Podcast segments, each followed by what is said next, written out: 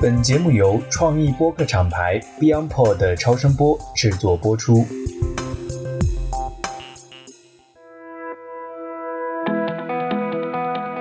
各位听友，新年好！进入新的一年，意味着 DTC Lab 这档小播客已经坚持更新两年了。于我自己，DTC 是一种经营理念，也是一种人生态度。我希望自己，也希望大家在新的一年都有更多直面用户、直面事业、直面生活的决心，不卑不亢，日拱一卒。Lab 则是一种实验精神，意味着打破常规、不断创新的勇气。一档播客是一场实验，人生也是如此。都不要太多自我设限，做一档让自己能够持续学习的节目是我的初心。我也非常高兴自己能够坚持下来。经常有人问我，看我在播客上花了很多时间，确实如此。但最大的受益者肯定也是我自己。在过去的两年里，除了五十多期节目的录制，我还在社群里发起了每月一本书的共读活动。节前读完的《思考快与慢》是第十八本书。虽然不是所有人都有时间参与每一期的活动，但是我自己肯定是坚持读完了这些好书的。从自己出发，从服务自己做起，把自己作为一种方法，这也算是我自己践行 D to C 的一种实践吧。那小宇宙在最近开通了内容专题功能，我也借此机会把过去的节目分门别类的做了一下梳理。总的来讲，可以分为理念、方法、数字基建、行业赛道三条主线。此外呢，还有一些节目特别关注播客营销，我也单独整理了出来。大家感兴趣的，可以在节目页面的标签上点击进入。总的来讲，在越来越多不断涌现的财经、商业、品牌、营销这个类别的节目里呢，DTC Lab 希望能够稳定的构建一个相对专业和完整的知识体系，让我自己以及感兴趣的朋友都能够沿着这几条主线持续深入系统的进行学习和交流。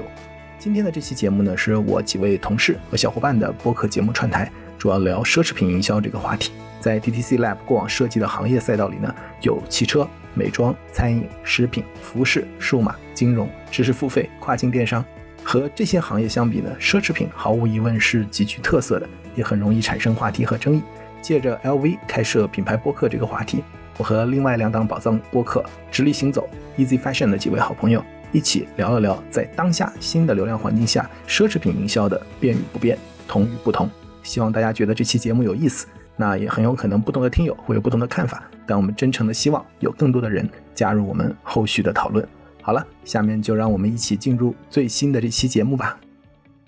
各位听众朋友，大家好，欢迎来到最新一期的 DTC Lab。今天是我们三档节目的串台哈，在节目开始之前，先各自介绍一下我们自己的节目吧。那首先有请直立行走的助理人，也是我们应天下策略合伙人 David 锤总。我是直立行走的锤总，大家好。这个节目呢，其实用一句话来说，就是想在玄学、科学、心理学和营销学之间搭建起一个关于人性探索的桥梁，去寻觅一些我们或许已经遗忘很久，或者说一直熟悉，但是却未能重视的人性中的要点和亮点。所以这是直立行走这个节目最重要的一个初衷吧。另外两位是我们一档播客 Easy Fashion 的两位主理人 Eve 和 Zoe，那请跟我们听友打个招呼吧。大家好，我是 Eve。Hello，大家好，我是 Zoe。Easy Fashion 是一档讲时尚与艺术的播客，然后我们会在这里让大家比较轻松的了解一些时尚品牌，还有小众品牌的方方面面，然后以及一些艺术方面的内容。对我们几个人经常在一起工作，也经常一起在讨论，包括营销和其他的一些好玩的事儿。最近呢，因为我们看到 LV 也开了播客，然后我觉得是一个很有意思的话题，我们想一起来聊一聊，就是奢侈品行业怎么做营销，这是我们今天大家一起串台的一个出发点吧。首先，要不请 Eve 跟我们介绍一下奢侈品开播客的情况吧。之前在跟 Zoe 聊天对谈的过程中，我们在 Easy Fashion 的节目里边有跟大家讲过。很多奢侈品的品牌，就它总部来讲，因为本来很多品牌的总部也都在欧洲、在美国嘛。那对于这些品牌来讲呢，就是做播客，就是用音频的形式跟用户沟通，其实在原初的这些国家本身是很流行的，而且是他们已经常年做的这样的一个节目形式了。但是就中国市场来讲呢，这部分其实相对来讲做的是最晚的，因为中国可能从互联网发展时代来讲，它是从这个图文变成视频，又变成短视频的这样的一个方式。但是呢，自从这个音频的体系，无论是像我们之前了解到像喜马拉雅呀、网易呀，还是像我们现在所在的这个小宇宙的平台，越来越多人关注之后呢，奢侈品的很多的这种品牌也开始逐渐关注这个市场。然后在我们过去跟小宇宙合作，以及跟这个奢侈品品牌在沟通的过程中，我们现在确实能看到是说，日常大家所念叨的这些品牌，基本上已经都开始关注这个市场体系。然后呢，而且有不少我们在节目里边聊到的宇宙大牌，其实在自己的内容平台里边，其实已经开始尝试音频的形式。大概呢，目前大家用的这个形式分成几种啊？一种呢，就是大家在自己的 APP 上，比如说像我们现在看到的迪奥，包括像爱马仕这些品牌，会在自己的 APP 里边本身就植入一部分这个音频的内容。那这些内容呢，更多的是从这个 Global 照搬一些内容到这边来，这是第一种。第二种呢，就是可能他们在自己的微信体系里边，因为所有我们聊到这这些奢侈品品牌，整个的微信体系建立的是相对比较完整的，所以在微信体系里边，他们其实会把老外的一些内容。做一些这个重新的编辑，放在体系里边来去做。然后呢，在这个小宇宙的体系里边，包括像喜马拉雅的体系里边，其实也有很多品牌在做尝试。那要么呢，就是他们找一些节目做一些植入；要么呢，就是这个做一系列的节目。这个内容呢，包括大家在这个看理想上，在喜马拉雅上，其实都能够看到一些这个案例。那我们这两天可能刚执行的这个项目，这个项目现在还在整个执行中啊，就是 LV 的这个。苏州河的旅游为主题的这个展览是在两周前上线的一个项目。那 LV 的上线呢？其实我们现在自己觉得啊，就是它的这个上线，其实也代表了奢侈品平台对小宇宙这个音频体系的一个认可，因为他们不仅仅开设了自己的官方账号，而且这个官方账号的开设，其实已经没有再把 Global 内容照抄进中国体系了，它其实是在中国重新做的所有内容的重新的编辑跟编纂。包括他们其实也邀请了非常多这个本地的文化名人来做整个的这个内容的体系。另外呢，就是他也在小宇宙上，大家也能看到小宇宙上能看到的大量的一些广告位，无论是开屏还是这种搜索，其实他们也投放了大量的广告。虽然说这个内容还是 follow 它 global 的策略，因为在全球各地，他们都开始以这个，因为 LV 我们知道它是以旅游为灵感元素或者为设计主题元素的这样的一个品牌，旅游包括它 travel，其实在它整个的品牌因素里边是非常强的。所以这个项目呢，还是 follow 它 global 的这个整体的策略，就是到每个地方去这个变成本土文化。但是我们自己还是觉得说，可能在接下来一年里边，奢侈品品牌其实会在音频的市场以及我们现在所了解到的主流的这些音频体系里边，其实做比较多的尝试。我们其实从去年做 CPA 第一届 Chinese Podcast Award，然后我们出了一个第一份播客营销白皮书。在那份白皮书里面，我们看到从二零二二年开始，各个行业都已经开始在播客上去做营销，不管是以 D to C 的方式直接做品牌电台。还是以 ITC 的方式，influencer to consumer，就是和很多的播客节目和主理人、创作者在内容上进行合作，其实已经蛮丰盛的了。但是所有行业都不如奢侈品行业开播客做内容，吸引大家的关注。就像刚才 Eve 讲的，他 In China for China，就是基于本地的市场来去做本地的内容，而不是照搬 global 的内容。其实这个在很多其他行业可能看起来没什么，但是对这个行业来讲还是有很大的不同。所以。今天这档节目，我们也一起来聊聊这个非常特殊的市场。那邹颖能不能跟我们介绍一下奢侈品市场的一个细分是一个什么样的赛道，以及这个不同细分市场的人群大概是一个什么样的画像？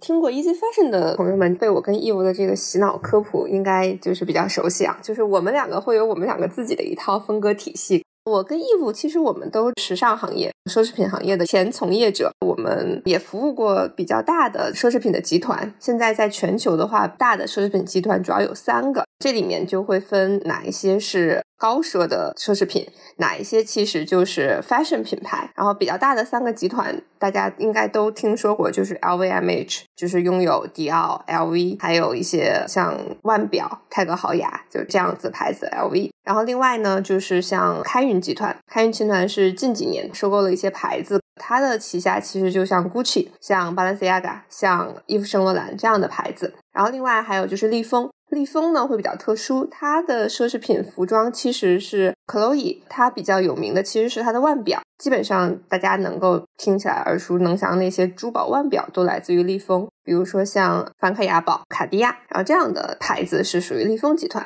我跟义务其实对奢侈品有一个比较简单粗暴的一个，就是大家可以外行的区分，就是那种像大城市像 SKP 这样的 shopping mall，然后能够在一层有一个自己独立的店面的，那应该都是比较豪的一些顶奢。然后，如果你在二层的话啊，就是那种意大利的老牌时尚品牌，我会这么区别它啊。就比如说像菲拉伽莫、像杰尼亚，你可以说它是 luxury。但是它带来的很多服务和体验，其实更多是设计上的，它并不是非常来自于那种奢华的那种 VIP 客户的这种体验的。我会这么的去区别它啊。但是还有，我近两年有听那个在社交媒体上，很多明星的粉丝会区别奢侈品，就是蓝血和红血。蓝血品牌就是那种自古都是 luxury 那种，就像迪奥、像 LV，然后红血就是这两年很有钱。去做一些营销的那种。然后粉丝会为了自己喜欢的艺人是代言了蓝血还是红血去做这样的一个 battle。比如说像红血的话，可能就是像阿玛尼这种，就像说是红血品牌，它就是这两年突然就是红的那种，但是并不是有很长 DNA 历史的这种品牌。从人群市场上来分，我一直的看法是说，大概分几类，一类呢就是我们所谓的宇宙品牌，这些宇宙品牌呢基本上分两块，第一块呢就是有高定系的这些品牌，我跟周易的节目其实也跟大家讲过。就是高定是怎么来分的？就是它有一系列的高定标准。那可能意大利有一些，巴黎有一些，可能这些呢大概有小二十个品牌，这是第一块。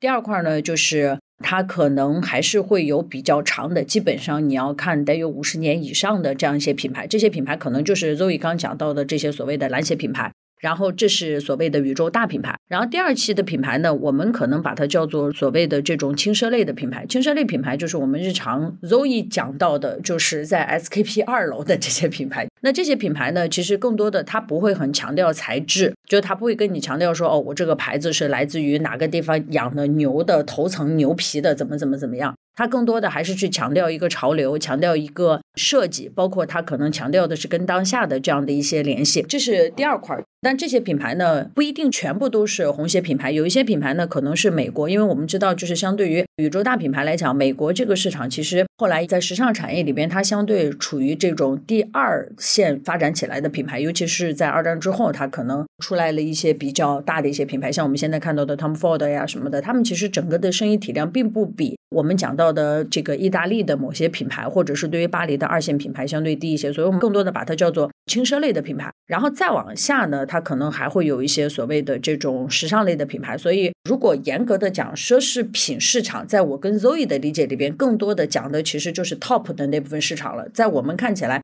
奢侈品市场其实都不会涉及到这种轻奢类的市场。而奢侈品市场里边，它又分不同的 category，它可能分这个时尚服饰，这是第一类；第二类，Zoe 刚讲到的珠宝腕表；然后第三类呢，就是化妆品跟香水；第四类呢是酒跟美食，包括我们看到的这些像 LVMH 里边的名轩的这部分的内容。然后另外呢，可能还有一部分这种以设计为主的这种高端汽车，它可能也都算是奢侈品的这个 category。如果刚回复阿勇的那个问题来讲呢，就是从人员画像来讲，我们可能还是会觉得说，它本来的主打的目标应该是所谓的这些。原来的这种最早应该是老钱，老钱的这帮人，这就是应该是他的核心目标。然后，但后来呢，老钱因为到了亚洲市场来讲，他后来开始慢慢辐射到一些新钱市场，但他基本上还是这些所谓的用钱的标准来讲啊，不是那么的科学的标准来用钱的标准来讲，可能他整个的年收入大概在千万以上的这样的一个人群。但是呢，因为它又会涉及到，就是因为现在奢侈品都在扩大自己的整个的经营规模嘛，那所以从这个角度来讲呢，它又会辐射到一些所谓的这种新中产，就这样的一些人。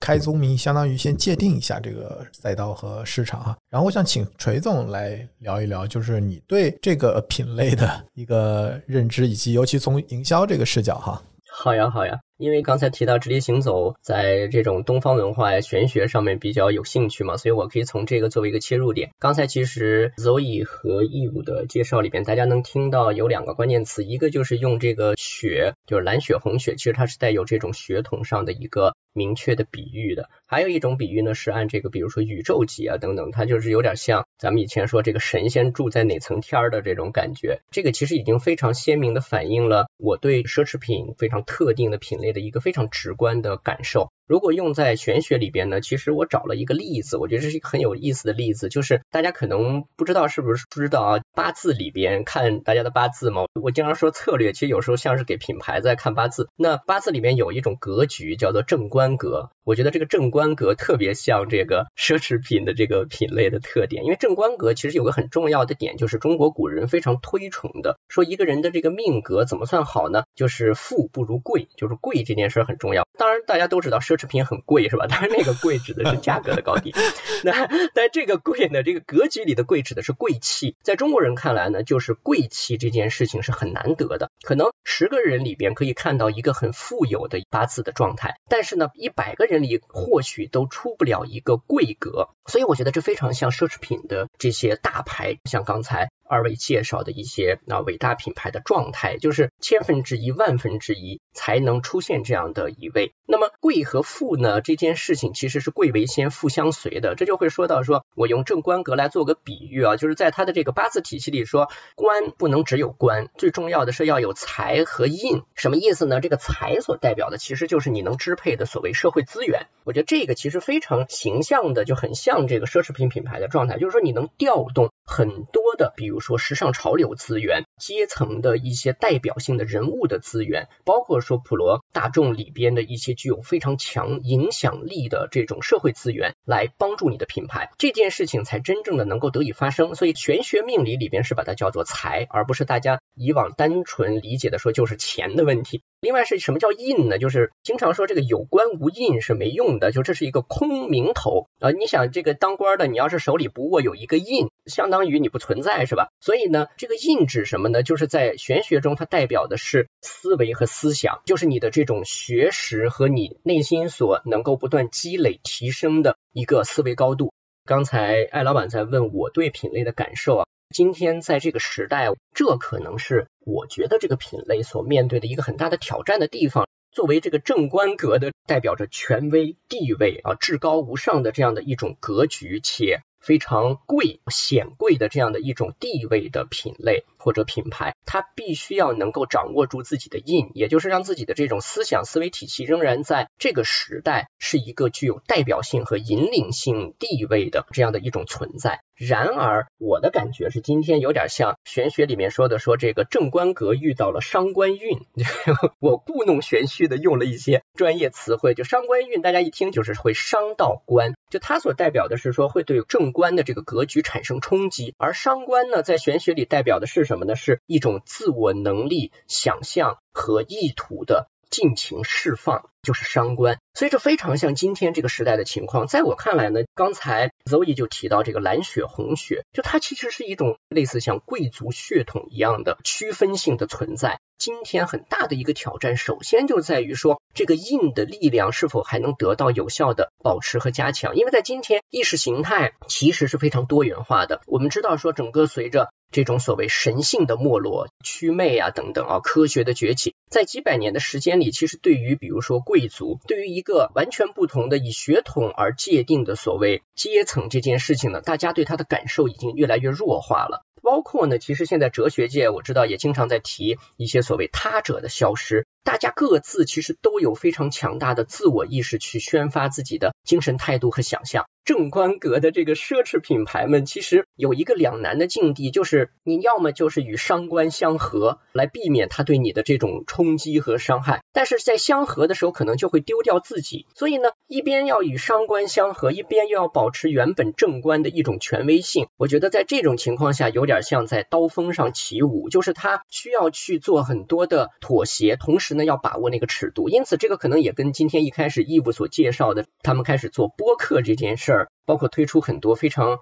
有意思的一些周边呀等等，可能都会有某种关联。包括从汉字的角度，像奢和侈，它本身代表的也就是要突破正常的边界啊，像这个奢代表张弓搭箭的这个张开嘛，要把它拉开，突破正常的一个边界值。同时尺呢也代表人很多，然后凌驾于他人之上。因此，它反映的就是超出常规的自我想象制造以及优越感制造。但是在今天，这两件事情都蛮难的。所以呢，曾经的这个时尚界的大佬们说的什么“时尚意识，风格永存”这样的话呢，我觉得可能在今天，我不知道是不是奢侈品牌们体会会尤为深刻。OK，这个能用八卦周易。来聊这个品牌，尤其是聊奢侈品哈，我觉得锤总这个应该是一绝哈。我觉得这些牌子的老板要气死。但是我觉得这个点是很重要的，就是奢侈品跟其他品类到底在品牌营销上会有什么样的区别？这一块，因为你们俩能不能从行业的内部的视角来跟我们讲一讲？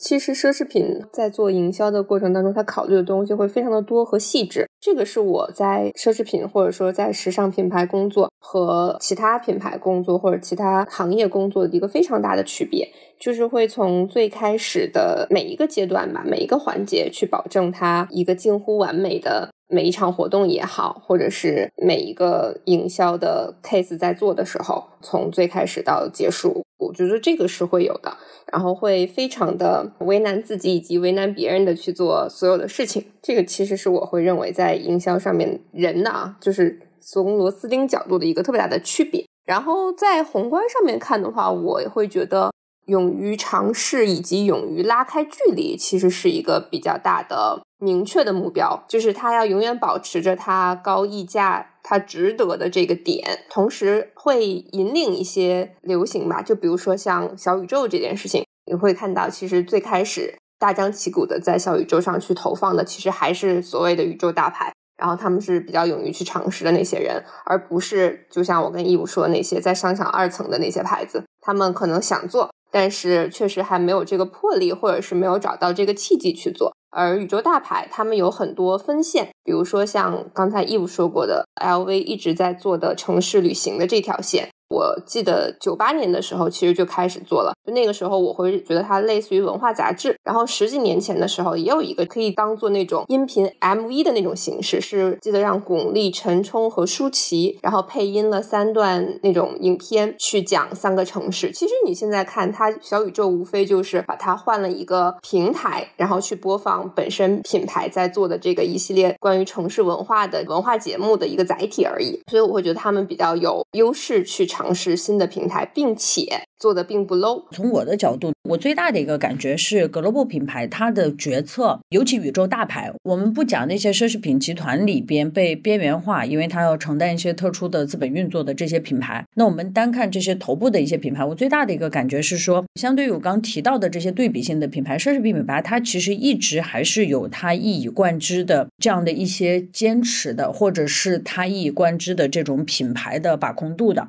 这也是为什么从营销角度来讲，我经常在公司里边开玩笑，就是我说奢侈品品牌是唯一不用做品牌策略的，因为对于你分市场来讲，你所有的品牌策略都是老外一个体系全部定下来的，而老外那个体系里边，它其实如果是我们聊到的这些。迪奥、香奈儿、LV、GUCCI，就这些品牌来讲，它的那些大的品牌策略也是从一开始它都会定好的。我记得当时我们在迪奥的时候，我们是有一个所谓的就是品牌 library，以及就是它所有的 SKU，每个 SKU 要怎么讲，每个 SKU 它摆放的位置。所有的内容，它其实全部都是老外定好的，所以你是不用去做品牌策略，而且它的品牌策略是不能够被修改的。它可以去调整的是说，比如说它因为换了设计师，所以它的某一些因为换了设计师之后，或者换了一些，比如说他今天在巴黎做秀，明天可能在上海做秀，他因为这些这样的一些原因，他可能在自己的品牌里边加入了一些小的元素，但是它的主的那些大的 DNA 体系里边的那些东西，它是不改的。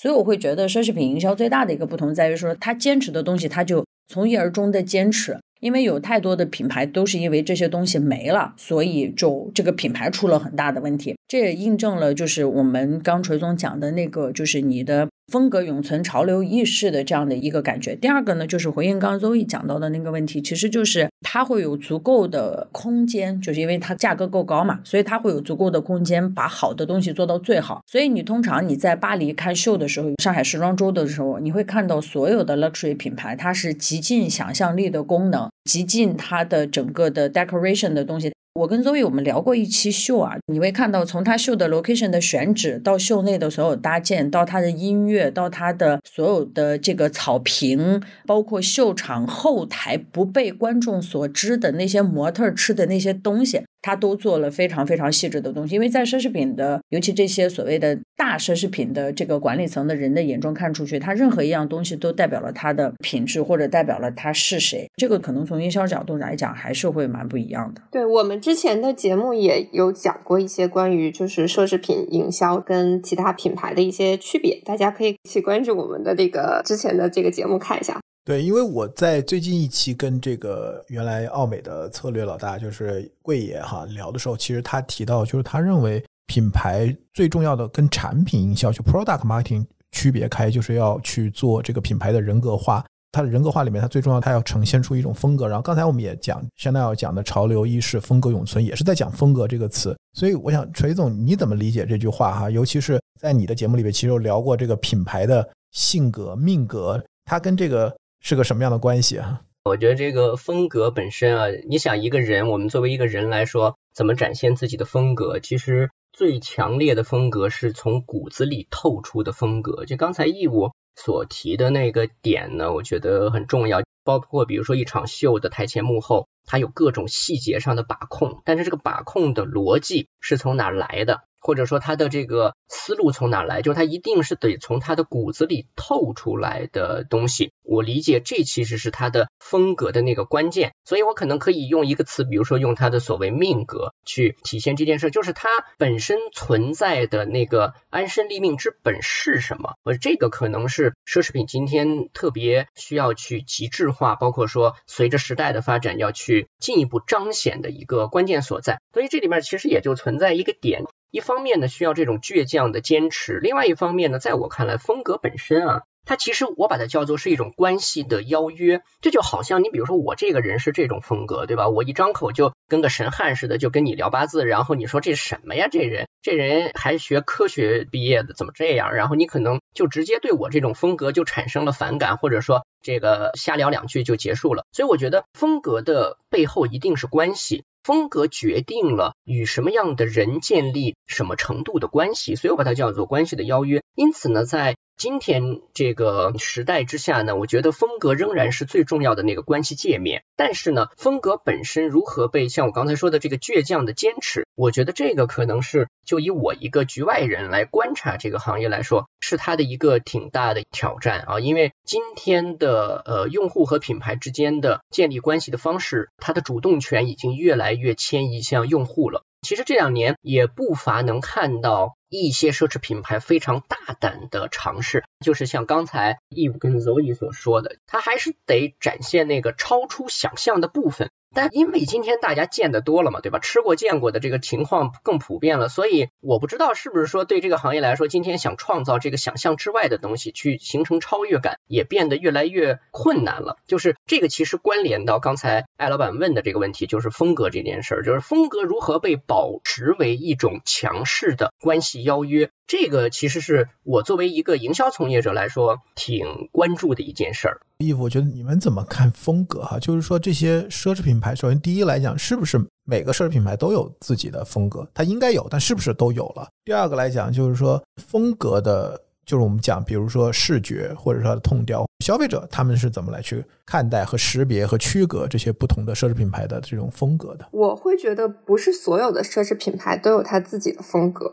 我对风格的定义其实会比较偏肤浅的，在时尚设计上，就风格是什么？我们想起 Chanel 的东西，你会想到那个它的那个菱格纹。我觉得那是他的风格，他的菱格纹放到他这一季的有点像 Kelly 的那个小包上，那他就是这一季的时尚。但是他这个菱格纹可能在七八十年前就已经在那个他的经典手袋上了，所以我会觉得，就是他一直能够流行下来的每一季的这个元素，其实是他的风格。然后他整体就是每一场秀去创造的那个女性的那个形象，那个是他的风格。但我不觉得所有的有名气的奢侈品牌都有这样的风格。比如说迪奥的风格，那就是优雅的女性；然后 Chanel 可能是优雅、有点叛逆的，略带叛逆啊那种。然后阿玛尼的女性是什么样的一个风格？但是我觉得巴尔曼她没有风格，这可能说完又会被骂。就是因为有的奢侈品你会明显发现它是抄谁的，巴尔曼的每一季不是都在抄 Chanel 吗？然后，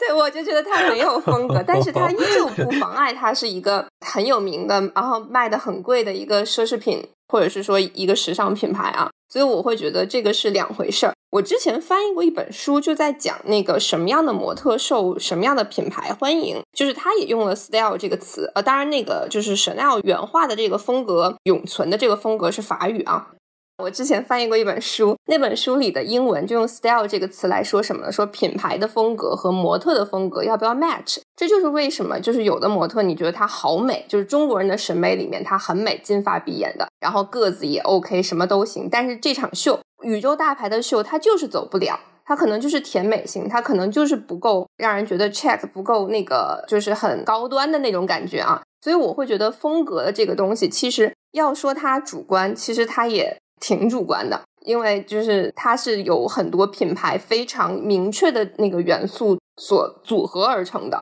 你可以看到，就是比如说每一季，或者是说每隔几年，这些品牌都会换一个设计师，有的就很好，因为它保住了品牌核心 DNA 里面它风格里面最灵魂的部分。但有的可能就是走着走着，这个品牌就歪了。它可能一时之间这两年的销量很高，但是你回头看，你会发现它跟品牌就是开始的时候的那个样子不一样了，或者是它偏离了这个创始人最开始我想给什么样的人做衣服的这个宗旨。我会觉得就是有一些迷茫。但是这个其实都是要过可能七八十年，然后你才会知道什么是这个品牌的风格永存。这个地方我追一个问题啊，是不是因为？时尚或者时装这个领域，它设计驱动。我也听你们之前有一期节目，就是聊这个迪奥，他任期最长的一个设计师，然后他很大程度上去能够把他的最早的这个风格能够传承下来，在这三十年里面能够保留和传承下来，这是他很大的一个贡献。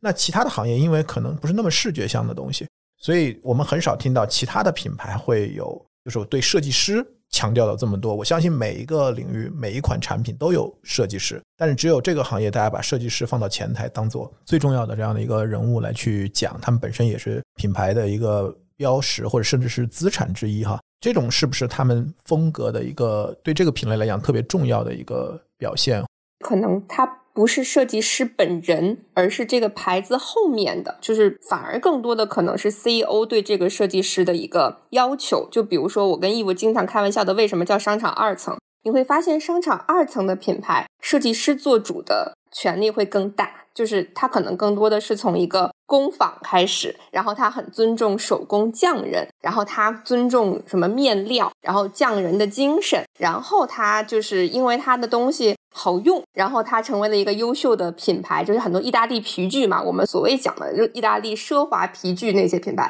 但你会反过来看，他们没有一个意大利奢华皮具品牌变成奢侈品帝国，就是奢侈品不是因为它质感好。它能用个三五十年才会变成奢侈品，所以我会觉得设计师能做到的东西，它就到这儿，它可能就到商场二层。然后它到商场一层的这个原因背后，其实是要有一个好的老板，然后好的那个资本在后面帮他去运作他更上一层的事情。那这更上一层的事情，更多的可能就是所谓我们经常说的造梦也好，然后去做营销的噱头也好，或者是就是。把它这个所谓的溢价十倍，可能是设计可以干的事情，但是溢价一百倍，创造一个帝国，那就不是设计的人，就不是匠人应就是可以做的事情了。这是我的一个理解啊。所以是不是就是像我刚才说的，所谓的老板做主，就意味着他有更大的，我说的他可以调动的资源去创造那个意识形态，对吧？对对对，它的商业空间会更大。OK，其实所谓的风格，可能不是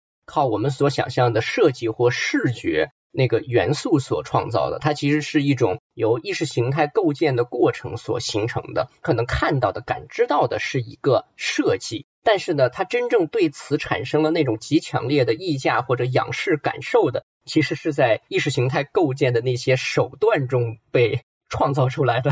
义务有没有不同的想法？哎，我录这期节目心理压力很大，因为我每一个前老板不是 Easy Fashion 的粉丝，就是 DTC Lab 的粉丝。我现在的老板是直立行走的粉丝，真的是压力好大。录这期，我可能跟 Zoe 有一点不太一样，就是我会觉得说，对于。其实不是奢侈品了，你任何以设计为主的品牌，无论我们现在讲的家居，还是所谓的本土的服饰品牌，你但凡讲设计，你没有自己的品牌风格，你是肯定做不出来的。因为我觉得这是个本质的一个东西。刚刚 Zoe 讲了那么多，什么香奈儿的现代，什么 Prada 的前卫实验，就类似于这种，你没有这个东西，你打不出这个东西，你就没有办法从二楼到一楼。我觉得那个东西还是一个很重要的东西，所以我一直觉得，对于一个品牌来讲，对于一个任何设计为主的品牌来讲，你的品牌本身展现出来的你的个性、态度、气质、痛调，这个东西都还是蛮重要的。你一旦跑偏了，这个就是很大的问题。所以我记得那个时候在迪奥的时候，老板经常跟我讲的一个问题是，进迪奥的所有的人都必须能够非常清楚的讲明白，比如说迪奥先生的各种 story，然后从他的迷信到他的家里，到他家里的什么花花草草呀。然后他的主颜色啊，你都能清楚的表达出来，因为这些东西构成了迪奥本身的这个。如果用同心圆的角度来讲的话，这是第一圈儿。然后你的资本可能是对这个圈儿本身赋予了第二圈儿。然后你资本加入进来之后，你可能用更多的资源，然后赋予了它更多的这种，因为你要争取更多的用户嘛，对吧？你第一圈可能争取的就是你原来就是服务大资产阶级，对吧？王公贵族的那圈。然后因为你要服务第二圈，所以你要用资本的东西加入更多的元素进来。迪奥后来有了高定之后，迪奥开始做成衣，后来开始做男装，然后做香水，后来开始做 cosmetic 的东西。它其实就是有了这个资本了之后，他用迪奥的 DNA 扩展到了下边一圈，然后他可能再往外拓展，它其实就是传递了一些文化精神的东西，就是包括我们在迪奥的优雅之上，我们加入了很多艺术的东西。就是我们看所有奢侈品的营销，基本上它都是这样的一个链路，就是。前面就是纯讲高级定制，对吧？这些宇宙大牌，然后接下来他开始做各种各样跨的这种产品线，然后产品线再跨完了，他就开始通过跟艺术的合作，跟家居线的合作，后来甚至有很多品牌开始出自己的家居线，然后再拓展到其他更多的品类去网络更多的这些用户。包括这次在 LV 的这个苏州河的这个活动中，大家如果去看一看的话，你会看到 LV 其实在做很多稀奇古怪的周边。就是包括什么杯套呀，包括什么狗项圈啊，就这种神奇古怪的东西，你可以说他是用这些东西在表现 funny，在表现有意思，但同时你也可以说他是在拖自己的产品线，去让更多的人有相对更低的门槛进入到 LV 的这个体系里边，然后跟着它产品的这个不断的特别丰满的这种 SQ 的产品，一步一步随着你经济的能力的提高，你可以走到最后核心 LV 的这部分的用户里边。所以我自己还是觉得说风格本身。是非常重要的。那他们找不同的设计师，其实是在原有的风格基础上增加设计师对于这个品牌的理解，再加上你设计师原有的一个元素，把每一个宇宙品牌的这个大厦能够再把它做得更加的稳妥一些，以至于保证它最后能够屹立不倒。所以我会这么去理解风格跟 marketing 的这样的一个关系。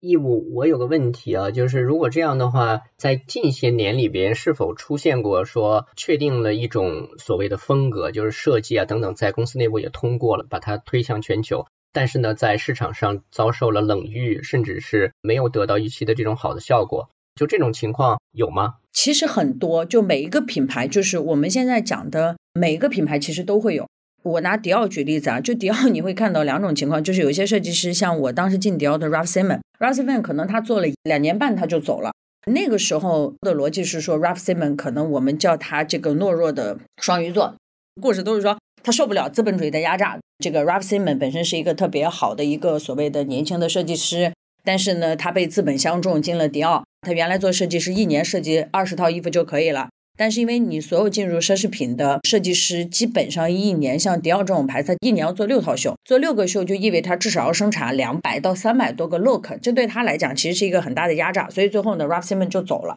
但是我们后来再去看，包括他后面来的这个新的设计师 Maria Grazia。就是我们就会觉得说，这个 turns out 的这个结果是因为 Ralph Simon 东西卖的不好，就他的东西或者是他加入的这个风格没有被主流的迪奥的这些人，或者是没有被新的迪奥的这些用户买单，所以他被开掉了。包括我们现在看到的 BV 的设计师、Celine 的设计师，他其实都是做了一段时间之后他就被换掉了，他各种各样的理由。总而言之，你是被资本给抛弃掉了。我觉得这种案子还挺多的。我能不能问一下，就几个概念啊？一个是刚才我们一直在聊的风格，比如说你刚才聊的设计师审美，好看的和有风格的，然后好卖的经典款或者这种流行，就是这些之间它是个什么样的关系？好问题。时尚促进消费，风格促进正念。我听了锤总的这个命格了之后，我把它改成风格促进正念。就时尚本身是跟当下相关的，所以时尚它一定是可变化的。它对于消费本身的促进，或者对于这个销量本身的促进是最明显的。就拿我刚讲的迪奥现在那个女的设计师 Maria Grazia 来讲，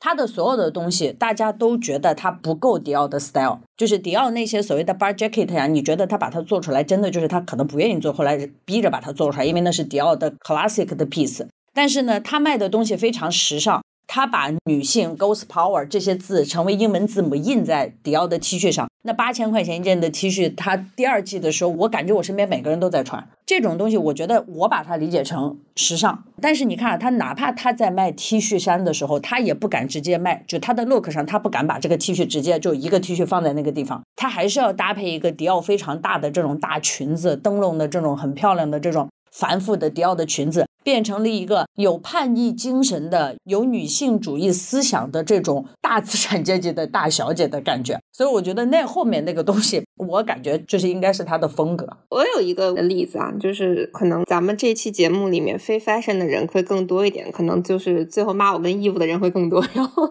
我人生看的第一场高定秀是看那个。Vogue 的直播，那个时候我还在大学，有一季就是老佛爷的二零一几年，就是出头吧，就是高定秀女装，然后所有的模特都穿的是运动鞋，就 sneaker 出场的，然后配那个纱裙，我当时惊呆了，因为我从来没有想过高级定制的秀，然后模特会这种蹦蹦跳跳，也不是蹦蹦跳，就很欢愉的那种台步，然后穿着那个。纱裙配着运动鞋，因为我大学的时候，我学姐告诉我说，运动鞋配纱裙这种事情是绝对不可能出现的，就是这个事情不 fashion。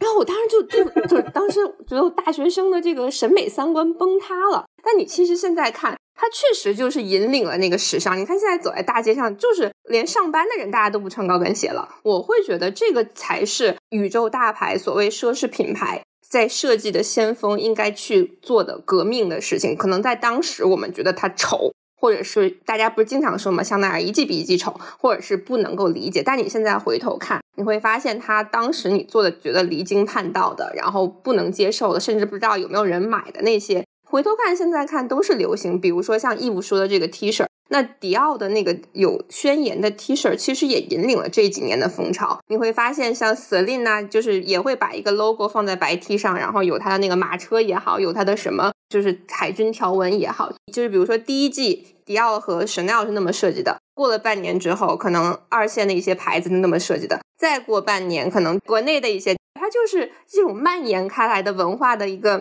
蔓延的这样一个趋势。一年前，Valentino 半秀的时候，不是有那个特别粉的那个粉嘛？然后我看完那个秀之后，我就自己去淘宝，然后就是找人，就是找了一家店，然后我一定要那个粉，然后做了一件裤子。当时我穿的时候，我现在行业的同事都会觉得。哎，你怎么穿了这么鲜艳的颜色？我说，我跟你说，我保证一年之后，你会看到这个办公室里面有很多这样的颜色。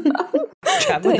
会，所以我会觉得这个是奢侈品，甚至是我们普通人看秀会关注奢侈品的一个比较有趣的，就是比较有用的地方吧。就你能知道未来一两年会流行什么颜色，然后会看到这些宇宙大牌真正对人类的行为、人类的生活是有推进作用的。太赞了！我今天参加这个节目，第一，我印证了。八字确实可以套用在品牌营销上，这不就是财官印组合吗？这个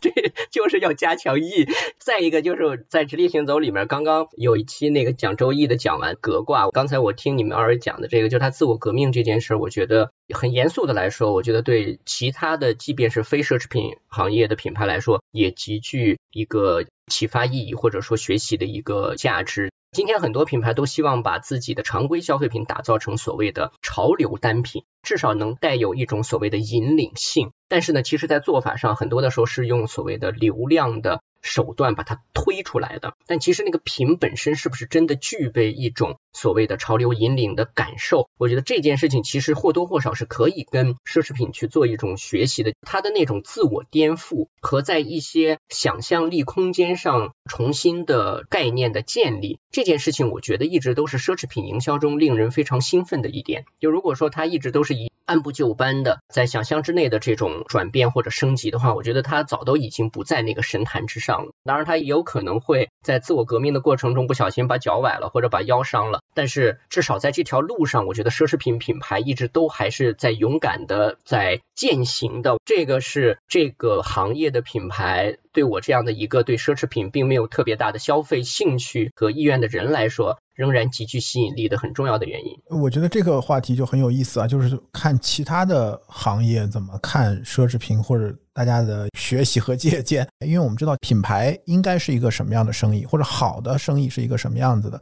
一个很重要的就是能定价啊，能定一个远远超出功能性的这样的一个定价。我们经常会看，大家也会去炒这个它保不保值，是吧？它增值涨价，就是在这个品类里面，大家觉得涨价是合理的，而且甚至它本身成为一个话题，甚至成为你购买的理由。关于奢侈品它的定价，或者是跟市场去沟通做价格的沟通，但是它怎么来去让自己能够卖出好价格？我觉得这个其实是对很多品类或者其他来讲。我觉得很值得去关注的一个点，因为很多时候大家都是通过打折促销来去做。我觉得这个问题就有点对于中国市场来说是横空出世的一个问题了。因为九三九四年的时候，登 hill 的西装也就卖三万五万了，然后那个 LV 也是五千多块钱、六千块钱。我觉得他当时来中国，他就是这个定价。然后你反而现在再看，你会觉得，哎，它确实比我们很多日常当年九三九四年的中国产品相比，它没有涨什么价。它一直是这样，所以它的消费者九三九四年的那段时间是它的消费者也五千块钱买一个包，然后现在它可能就是涨到一万五了。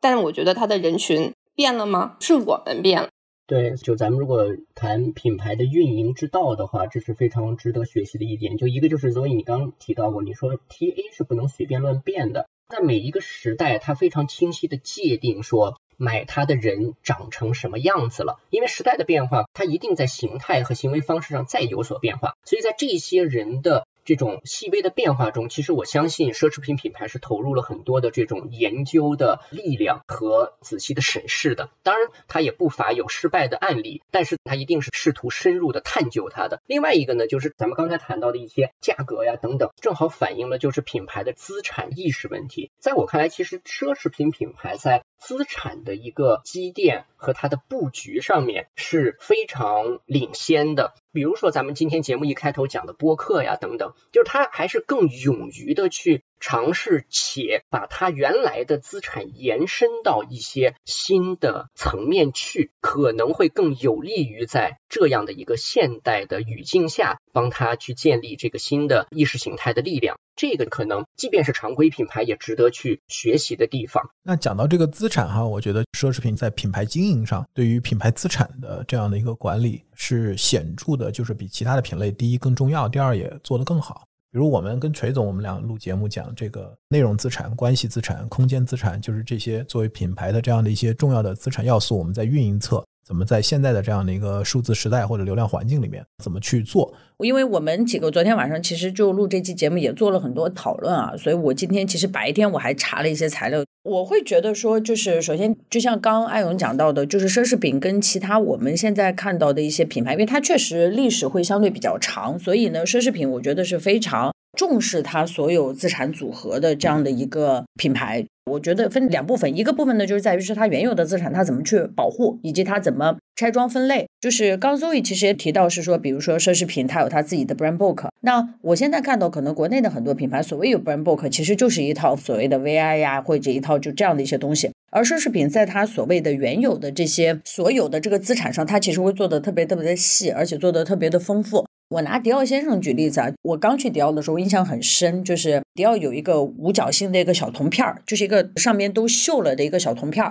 然后那个小铜片上呢有一个洞，然后呢我当时就问那个问我老板，我说这个小铜片是干嘛？我老板洋洋洒洒的跟我讲了大概得有十五分钟，那个铜片是干嘛的？然后这个铜片儿。在迪奥先生的整个生命历程过程中是多重要的一个事情，然后在他事业的转折点，然后那个铜片是一个马车上掉下来一个什么东西，然后这个铜片被未来的什么跟迪奥合作的设计师怎么样去？就我觉得，首先第一，他会很深度的去挖掘他品牌的某一些东西，然后他会再把这个品牌挖掘出来的东西再赋予非常多的新的东西进去，他赋予非常多的故事。而在你后来的 PR 过程中，更换设计师的过程中，你作秀的过程中，你后面一系列的动作，你会给你原有的资产做非常多的这个加入。我并不觉得说是所谓的这种大张旗鼓的改变，但是我觉得奢侈品对于品牌资产的这样的一种，它始终处在一种品牌资产的延伸跟保护，且不断的在增加的这样的一个过程。我脑子里现在那种感觉，就是它真的是有一点聚沙成塔的那种感觉。那可能对比现在我们看到的，因为各位也都是做营销的，对吧？那大家也跟很多品牌有聊过。当你在说现在品牌的品牌资产的时候，我们的这些品牌，无论是哪个行业的品牌，你到底能剩出来多少东西？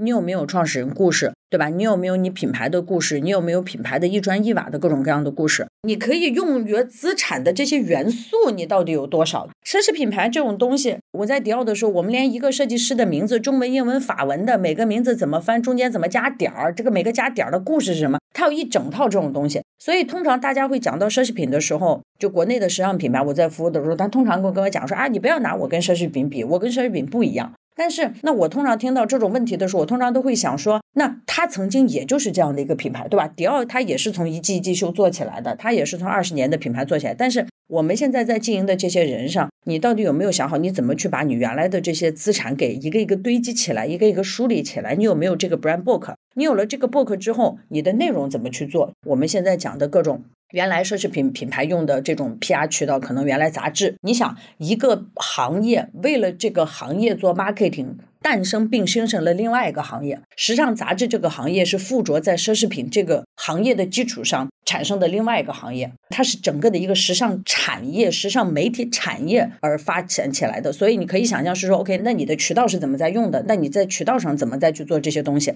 然后你有了这些内容之后，你怎么做你的数字资产的积累，做你平面资产的积累？然后接下来就是你空间。对于奢侈品来讲，它在空间上的布置，它不是说把这个地方当成一个店。我记得我一三年刚进迪奥的时候，那个时候我还不太了解所谓的我们那个时候可能体验经济这个还没有那么的多啊。对于迪奥来讲，它那些店它都是旗舰店，它会分成 fashion 跟 cosmetic 全产品线的店以及纯 cosmetic 的店。但是那些店对他来讲都是它的旗舰店，没有一个店的装修标准可以比另外一个店的装修标准低。所以我觉得它攻坚资产，包括它现在开始会用一些画廊啊、酒店啊去做它的攻坚资产的这样的一些整理跟梳理。那所谓的关系资产，就是我觉得可能这个行业确实也比较特殊吧，它有这个行业的特性。这个行业它本身它是服务于特定的权贵或者是特定的老钱阶层出来的这样的一些品牌，所以这些品牌从最早的关系资产建立上，它其实就是纯口碑的，对吧？因为它就是这个圈层为了服务这个圈层慢慢去延展的，所以我觉得这个行业天然它会去构建它自己的所谓的这种关系。只不过这个关系资产的构建，我觉得也是很有意思的，就是它可能对于它 loyal 的那部分用户，它是哈着的，对吧？你在它的定一个高定是一个服务标准，你定。实践高定是一个服务标准，它对于中产阶级用户是一个标准，它对于所谓的勒紧裤腰带能花两三个月工资去买一个迪奥包、买一个香奈儿的包的用户，它又是另外一种关系资产。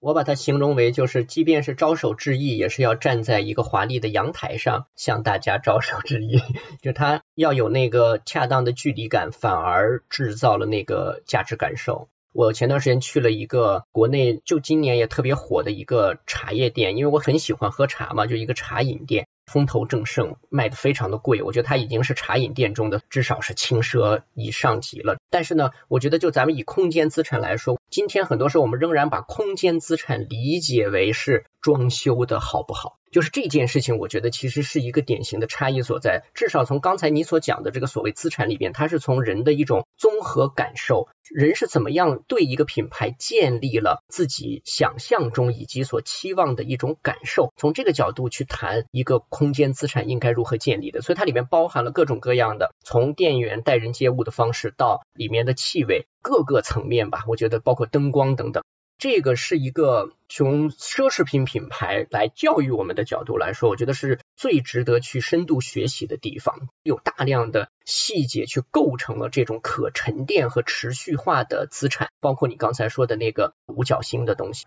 为什么我们的素材有时候今天用于内容资产的时候，它好像没有那么多，没有那么容易被提炼？我觉得很多的时候也是可能原因在这儿，就是它并没有进入到那个最重要的从。感受建立的那个细节中去考量的这个层面，对我觉得其实今天这个讨论还是很有意思的哈。我觉得讨论奢侈品其实比较接近于大家真的在聊怎么做品牌。我觉得有一些老牌的，就是奢侈品，其实品牌做的并不是像宇宙大牌那样轰动，就是你可能要过，可能等我们的社会再发展个十几二十年，你可能才会知道它的好。这个是，就是比如说啊，我们现在有很多人会觉得买 LV 的人是土豪，然后是暴发户什么什么的。然后，但是其实十几年、三十几年，我们不觉得，对吧？然后还有包括我们现在所谓的，就是爱勇想让我们聊的那个竞奢风也是。但是什么是竞奢呢？其实三十年前你在街上穿一个迪奥的外套，它没有任何 logo，但是没有人知道你这个是迪奥。对，大家现在看也是竞奢。对我觉得可能还是要看社会的发展水平。欧洲社会，我会觉得我十几年前去上学。和我几年前去出国回头看，我觉得它没有发生任何的变化。它除了更穷了之外，在整个买奢侈品的那些人可能也萎缩了之外，它没有发生任何的变化。所以可能它的市场相对就比较固定，然后它所做的一些营销其实也是相对比较固定的。然后他就是那些客人，那票人，然后奢侈品带着他。夏天我们就去趟南法去旅行，冬天我们可能就去一个那种南美洲啊，或者是什么一些地方，就带着他们去做各种 tour，然后去顺便卖东西。那可能是这样。但在中国市场的话，你每一年可能都有新的风投的有钱人，可能二十年前是挖煤的，然后是 这两年是做直播的。那你会发现，就是这太容易出现新的客人了。然后为了去看个秀，可能买个一两百万的东西，你就突然变成了 top VIP。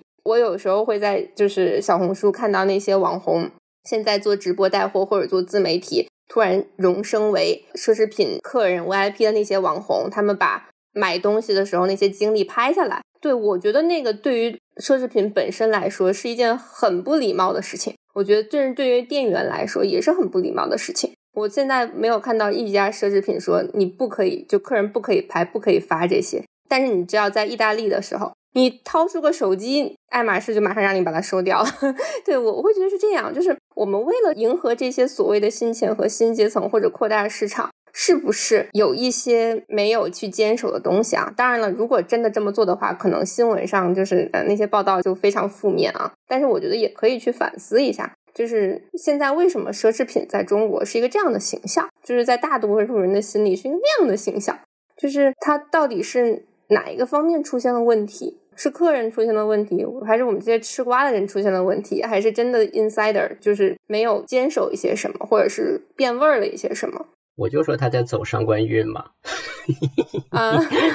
但是我的看法是，突然想到了一句话，就是你凝视深渊，深渊也凝视你。我非常同意你刚才说的，就是社会发展水平，因为它是一个非常强大的一种意识形态力量。我觉得奢侈品品牌来说，那么中国消费者或者我们这个市场怎么样去凝视这个奢侈品品牌，它也同样返回来一种它对我们的凝视。但随着这样的一种成熟度也好，或者我们的一种跟它的关系的某种变化来说也好，我觉得这种相互的凝视在改变。有很多超出原有认知，或者说产生咱们说的这种所谓新的话题，或者说一种偏见成见的地方。但是我觉得这也意味着说我们的关系在变化。所以在这个地方，就是刚才说的那个资产问题，反过来对奢侈品品牌来说，擅长操作资产的这些大家伙们来说，其实也是一个很重要的挑战，就是要重新来审视新的关系逻辑和资产逻辑。对他们来说，也是有很多的这个新的冒险在等待的。现在本土的品牌也都在成长，或者说希望能够做成世界级的品牌。然后刚才有讲其他 category 或者其他行业的品牌，它也希望能够去像奢侈品的品牌一样，能够有更好的品牌呈现，然后更好的品牌溢价，然后有更好的商业上的这样的一个回报。但是我觉得我的一个感觉就是说，从我们讨论怎么做一个奢侈品品牌，怎么成为一个奢侈品品牌。就像刚才可能 Zoe 讲，就是说这个品牌它从它是像我们讲这个文献，它是 Day One 我就定位成是一个奢侈品品牌，然后一直去往这个方向去涨，还是说它其实也是在社会发展过程当中，然后通过一直做对了一些什么，或者在品牌建设上它不犯错，然后能坚守，然后使得它最终能走到一个这样的位置。我想听一下大家的看法哈，就是品牌的变与不变。那我们讲奢侈品的时候，我觉得我们是两头讲的。就是它不变，我们说坚守风格、经典延续；然后它变，我们说它引领创新、自我革命，对吧？但同样一个品牌，它可能变你也打它，它不变你也踩它。我的看法是这样，就是刚才义务说过一个点，我很赞同。其实一个奢侈品品牌或者这个品类，它的背后是一个多年积累形成的一个大的综合性产业，包括了像高端的这些杂志，包括那些我们每年都能感受到被它的信息所影响到的那些大秀、那些时尚展现的时刻等等，它已经构成了一整套的自己的叙事逻辑。所以呢，它的变与不变，之所以它都有一定的底气去尝试去做这件事儿，我觉得那个空间就来自于它能够掌控的这些咱们说的资产，这包含了比如说内容、空间、关系等等维度的资产，也包含了它所能够去掌控的话语权。这个是在一个过程中逐步积累起来的。要说这样的养成过程对今天的其他品牌来说有什么借鉴意义的话，我的看法就是，你的那个资产养成是需要去有一个坚持性的逐步过程的。而今天其实很大的挑战是在于，一个品牌并不容易确切的坚持自己是什么。由于今天整个传播媒介逻辑的变化，你很容易迷失或者丧失掉。自己对自己的定义，我觉得这个是一个首要的课题。奢侈品在一开始的时候，这些大牌也是在这种摸索过程中逐渐形成的。我们有很多不错的本土的奢侈品，特别是这两年，我会觉得，比如说现在环境肯定跟十几年前不一样。我十几年前的时候，在一个香港跟法国合资的一个奢侈品品牌。那个时候，我们有一段时间非常避讳去说我们是一个中国的品牌，我们会说我们的很多元素脱胎于中国文化。但是这两年会非常自然、自信的去说，就是我们是一个来自于中国香港的设计师或者什么，就会这么说。然后包括还有现在很多的中国 DNA 的一些牌子被大的集团收购啊，或者是注资，就像我们前面提到的文献一样，我还是会觉得这个其实跟整个国民的消费。认知是有挺大关联的，就是原来我们可能会觉得非法国的东西不买，哎，香水一定要买法国的，还要是四省。然后现在其实你会觉得，就是文化自信也好啊，或者是我们在消费奢侈品的消费上面更加趋于成熟也好，会有一些变化。义务也知道，我们现在会有一些比较很好的本土的时尚品牌，然后他们生产的东西质量也很高级，就是或者是说品质，比如说啊，这个有没有做广告的嫌疑？像知和，我觉得它前两年的整个的调性定位都很好，这两年的一些负面其实更多来自于就是它跟 Max Mara 品质一样，它凭什么比 Max Mara 贵？但是我会觉得它凭什么不能比 Max Mara 贵？对，就是会有这种，就是你很多质疑其实往往来自于中国消费者。自身当然了，也是因为这些牌子虽然在国际上面就是在国外开店啊，但它更多的消费者来自于中国。包括我有一次逛街，还发现了一个卖中国奢侈品包包的，它是木头的包的这么一个设计师品牌，它的定位就是要做中国人自己的那种百年奢侈品吧。然后它的材质很中国，它的设计元素和那个品牌故事也很中国，甚至是它为了提升奢侈品的品质。它的空间设计是那种敦煌壁画感，并且它为了让大家觉得它的东西很有文化底蕴和所谓的溢价高，他会去拍卖行买汉代的那种拓碑，然后去组织 VIP 周末的时候在店里做拓片。我会觉得这些，它其实都是一个所谓百年奢侈品传承里面的那些所有的活动，它都做到了。然后是我们后面看它有没有后继的这个力量，因为确实对于我们来说，中国的奢侈品品牌的样本的年限会比较短一些。我们确实不能看它像爱马仕或者像 LV 一样有没有一百多年的路应该走成什么样。就是我跟义务也讲了一些牌子呀，他们发展到四五十年的时候也破产了，最后是。关闭了之后，再被资本再去注入资金，重新开始的，就没有人知道你发展到三五十年之后又是一个什么样子。就是奢侈品品牌都走过弯路的，大家也都有过半死不活的那样的一个时间段。然后，对，所以我会觉得大家对中国的品牌，中国要走奢侈品道路的品牌，应该多一些宽容。回到花西子那件事，我反而觉得他后面被大家吐槽的那个公关文案，我很敬佩。就是我就是要努力在香奈儿旁边开店的中国品牌，那就不要又当又立，对不对？就你就不要再说自己便宜。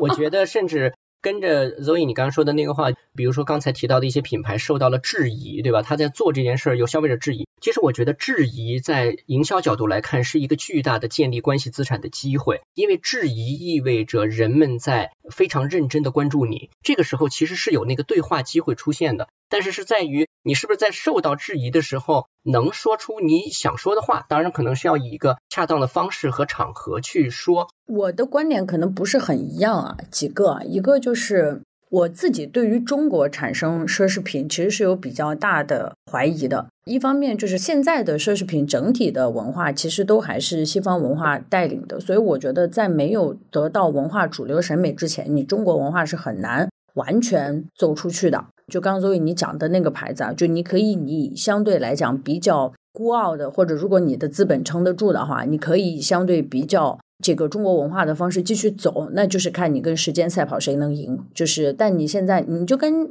上下一样，对吧？跟上海滩一样，你曾经以你这样的一个方式去走到主流西方文化里边，你发现会有很大的问题，因为主流消费者不买你，对吧？我们这些人会去买迪奥，你不会去买上海滩，这是个很大的问题，你穿不出去。我也很难想象我拎个木头的包走到办公室是个什么感觉。就我觉得在文化层面上，如果没有办法，或者是在这种。社会观念层面上没有办法接受的时候，这个就很难，因为奢侈品本质是个生意嘛，它本身是个商业生意，它不是一个纯我在家里关门喝茶就 OK 的，它跟艺术品还是有本质不同的。艺术品在某一些程度上，你可以曲高和寡，你留在那不给人看；奢侈品是你买完你要用的。第二个点呢，就是我接艾勇刚讲那个问题啊，就是你会觉得说我们觉得奢侈品怎么都对，其实不是的，我还是会觉得这就是个时间的一个过程。我们刚讲到的这些品牌，每一个品牌都在八十年以上，它在整个八十年的历程里边，其实它也在经历我们现在讲到的这些，我们可能看到的中国现在的一些品牌遇到的很多很多的问题，无论是你公关危机，包括怎么样，他紧张，但是他是不是看过？他看过。当你经历了所有这些事情之后，你就会觉得这个事情 OK。所以，当他 marketing 主线的 marketing 依然保留它的 DNA，保留它对于主流用户的这种欣赏之后，他在所谓的副线里边，你通过换设计师，你通过做很多很吓人的或者很奇怪的跨界合作，去赢得新的消费者及赢得 marketing 上的一些眼球，我觉得这个是 OK 的。但是我们现在的品牌，就是我觉得就还没有到那个时间，所以我们现在有的时候看这些品牌的时候，像花西子遇到的事情或者怎么样，我觉得他只要不下船，对吧？你还是在这个船上，你按照你的这个方向，你把你原来可能有问题的方式再把它走回来，我觉得这个是 OK 的。所以我觉得少了文化的因素，以及少了它整个时间的因素，你是很难成为一个所谓的世界级认可的奢侈品的。义务有讲，就是他说他觉得这个跟艺术品不一样，奢侈品要穿出去要用。那它有社交货币的这个属性，就是克里斯坦森讲这个，就是品牌或者说它是个 job to be done，是吧？他要去就像人一样，他要去，他有任务，他要帮你的这个消费者去完成一个任务。那奢侈品肯定是完成特殊目的的一个产品，他要去帮助他的消费者、购买者去，他有他的 job to be done。那中国的我们自己本土的品牌，如果要做奢侈品，或者说希望自己能变成一个奢侈品。那他要去帮助中国的消费者去完成他的这样的一个 job to be done。我觉得其实前面讲了很多，就是中国品牌它是缺少 storytelling，或者说缺少一些内容资产，缺少一些物料。但我觉得要解决义务那个视角的问题，因为那个确实也是一个很现实的挑战。我觉得它其实可能更多的是需要一种新的叙事手法，就是它不是 story，它是 narrative，就是你要换一个。叙事手法来讲这个故事，它不是说这个品牌我们本土的品牌它的创始人故事，然后它的这些东西，而是整个 narrative 要变。我不知道能不能讲清楚这两个概念的差别，就是换一个叙事手法来讲这个故事，我觉得可能更有可能帮助我们本土的品牌去成为一个奢侈。换一个层面和逻辑来看待所谓的故事。对，就我们不是说国外的品牌讲，比如说迪奥先生，然后。香奈儿小姐，我们就讲我们的这个创始人这样来去做，而是整个的 narrative 变了，我们的叙事变了，有点像现在这个地球很乱哈，就同时在发生着很多的一些重大的变化。但是你可能看到不同的媒体或者不同的文化的 perspective，大家的叙事是完全不一样的，以至于大家觉得很错愕，就感觉我们生活在不是在一个世界里面，我们是在不同的平行世界里面生活。可能我们的品牌应该拥有属于自己的这个所谓表述意图。我觉得对于本土品牌，尤其在这个奢侈品这个领域里面尤其重要。它如果还是在别人的语言体系或者在别人的那个 narrative 里面，我觉得是走不出来的。其实我们看现在很多的产业，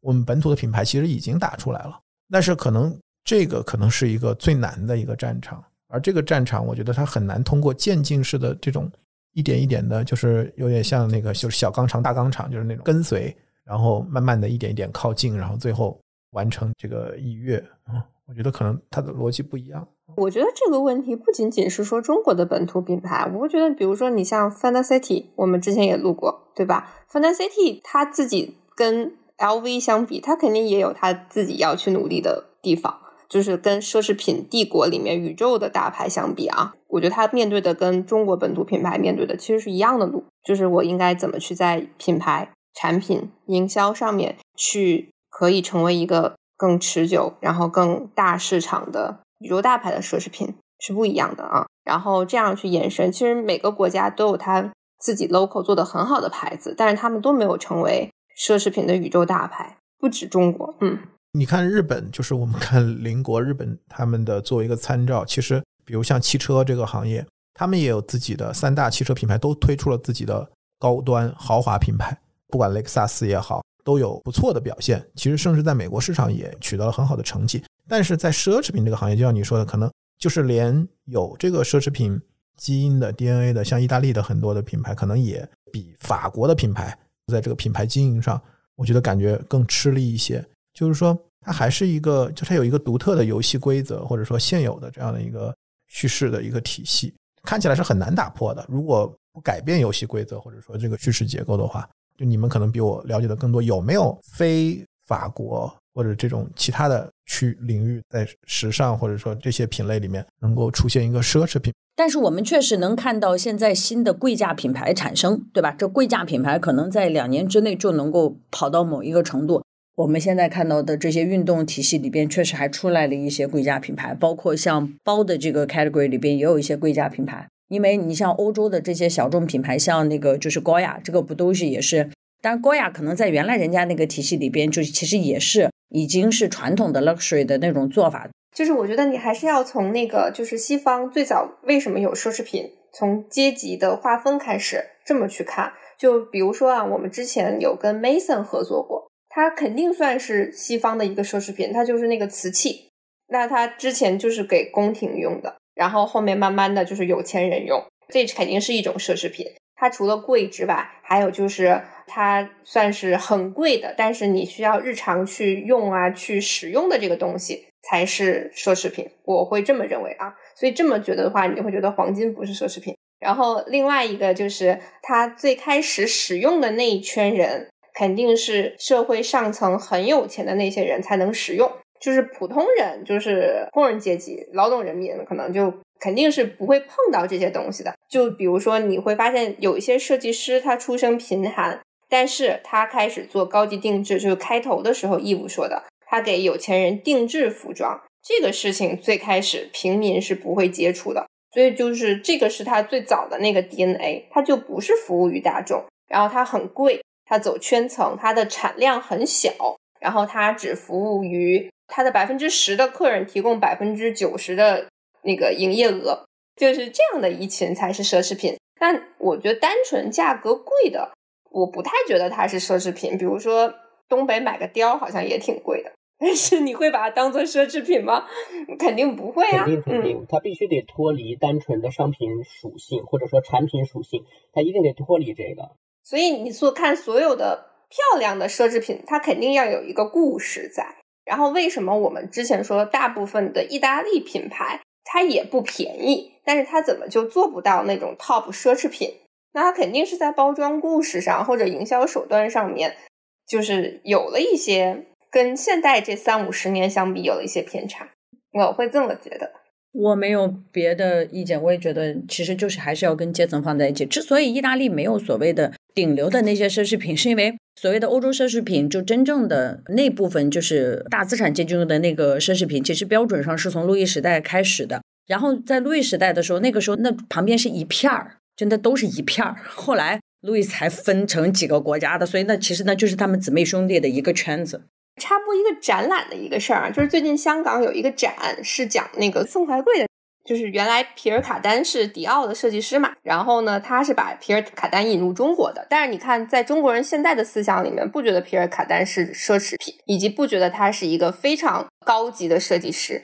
但是其实他当时进入中国的时候的那个，他是最早进入中国的嘛，然后开了马克西姆餐厅，对吧？在那个年代的中国人眼里是，但现在不是了。那肯定是中间我们接触到了更高的那一层营销。但人家皮尔卡丹在欧洲那批人是很高地位的那个。对呀，但你现在看中国，谁还去说我买了皮尔卡丹的衣服做奢侈品呢？那就是某些方向不知道哪里变味儿了，就变了。现在觉得这是一个非常 local 的这么一个名字。今天聊完这一期，大家有一些什么样的一些感受或者一些想法？我自己还是觉得很有意思啊，就是我觉得奢侈品营销，因为原来可能邹毅跟我们都是站在行业里边在看的。我有的时候看奢侈品行业，我通常有两个感觉：第一呢，就是这个行业里边的营销，其他品牌能借鉴的不多，或者是 说，就是大家要借鉴，其实门槛还挺高的。但是我现在会觉得说，就是因为这个行业相对会比较成熟嘛，而且它的品牌的很多东西，其实相对来讲。也还是比较就是历经考验的，所以以后我还是希望是说持续能够跟大家一起来聊。就是我觉得如果我们能够把奢侈品本身的这个营销的非常多的模块能够把它拆解出来，其实这个就是铸造品牌的非常标准的一些打法。但是可能就是我们刚聊到最后那个环节，就我自己觉得在中国最好还是不要讲你再把你的品牌打造成奢侈品。就如果你真的了解 奢侈品本身的定义跟概念的话，我聊完这一期之后觉得。还是挺感恩我之前的工作的，虽然我那个时候觉得自己生不如死，但是现在回想起来，会觉得确实是经历了一些，就是另外的一部分 marketing 人不会经历的一些事情吧。然后另外就是我会觉得，任何一个品牌，它做到五十年以上，其实都是非常非常不容易的，它都是有每一代人的一个使命感吧，然后是在的，就是任何一个螺丝钉都不可能松懈。才会铸就一个品牌，甚至是宇宙大牌。然后这个确实是现在很多中国的创业者，就不是说上海遍地都是主理人嘛？就是需要去努力学习和去向往奋斗的吧。我觉得，如果今天你要学习一个奢侈品品牌能够带给你的东西的话，你可能应该从头上、从根儿上去看，他曾经经历过的与今天此刻这个品牌。他的经历的阶段相近似的这样的时候，他们做了什么，而不是说我们看今天现在他们在大牌在玩什么，我们是不是可以试一下按这样的方式来？在这个前提之下，先说去学习奢侈品品牌，一方面是尊重时间的力量，再一个就是品牌如何看待资产的积累。今天我也觉得还是很有意思的一个讨论，因为跟我们过往讨论很多的。营销的话题不一样，就是因为当我们在讨论奢侈品的时候，其实我们从来都没有去讨论那些产品什么情境，然后很多的这种就是我们在原来讨论营销的时候经常会讨论的那个话题，因为本质上就是在讨论一个已经显然是超越了功能性的这样的一个一个一个一个议题。我们中国的这个品牌，因为从改革开放以来到现在，可能也就是几十年的时间，当然我们有一些老字号。啊，那些品牌可能是百年以上的这样的一些老字号，就是我们在做营销的时候，可能很多的时候，对于在真正的 branding，就是品牌这一侧，真正的它的风格这样的一些话题，或者这部分的资产的讨论，或者说建设，其实相对来讲，我觉得是少的。当然也跟品类有很大的关系。迪奥的这个设计师，他三十几年，他任期最长。我当时听伊芙和邹毅的节目，他们说他其实当时是把迪奥先生的那个风格，他前任的设计师可能有一些。游走，然后他又把它掰回来，然后他自己守卫，他守了三十多年。然后我们现在看到的很多作品，大家能一眼认出来是迪奥，其实还是跟他作为一个设计师，他能够去把这个风格去 maintain 啊，去在这个上面再去发展，是很分不开的。其实我们每一个品牌，其实背后可能是他的 CMO，也是他的 CEO，是他的创始人或者怎么样，他其实背后也有一个这样的人，他去理解和界定，然后去建设每一个品牌这样的一个风格。那我们去回想我们周围的这些本土的品牌，或者说很多品类里面的一些品牌，它有没有这样的一个风格啊？有没有这样的一个让我们能够去看到它是怎么被坚守、怎么被发展、怎么被在变与不变的这个过程中，始终又能够去按照它的这样的一个锤总讲的那个命格去发展的这样的一个一个脉络？反正聊完以后，我反而觉得可能对品牌我是。可能更敬畏吧，就是说这个生意它要怎么去做。今天还是一个漫谈，各自聊一些我们的一些想法。也希望后面不管是跟直立行走，还是跟 Easy Fashion，我们一起就更多这种跟时尚、跟艺术、跟奢侈品品牌的一些交流吧。那谢谢今天大家的时间，周末的晚上，我们下次再见。谢谢谢谢谢谢大家，拜拜拜拜拜拜拜拜。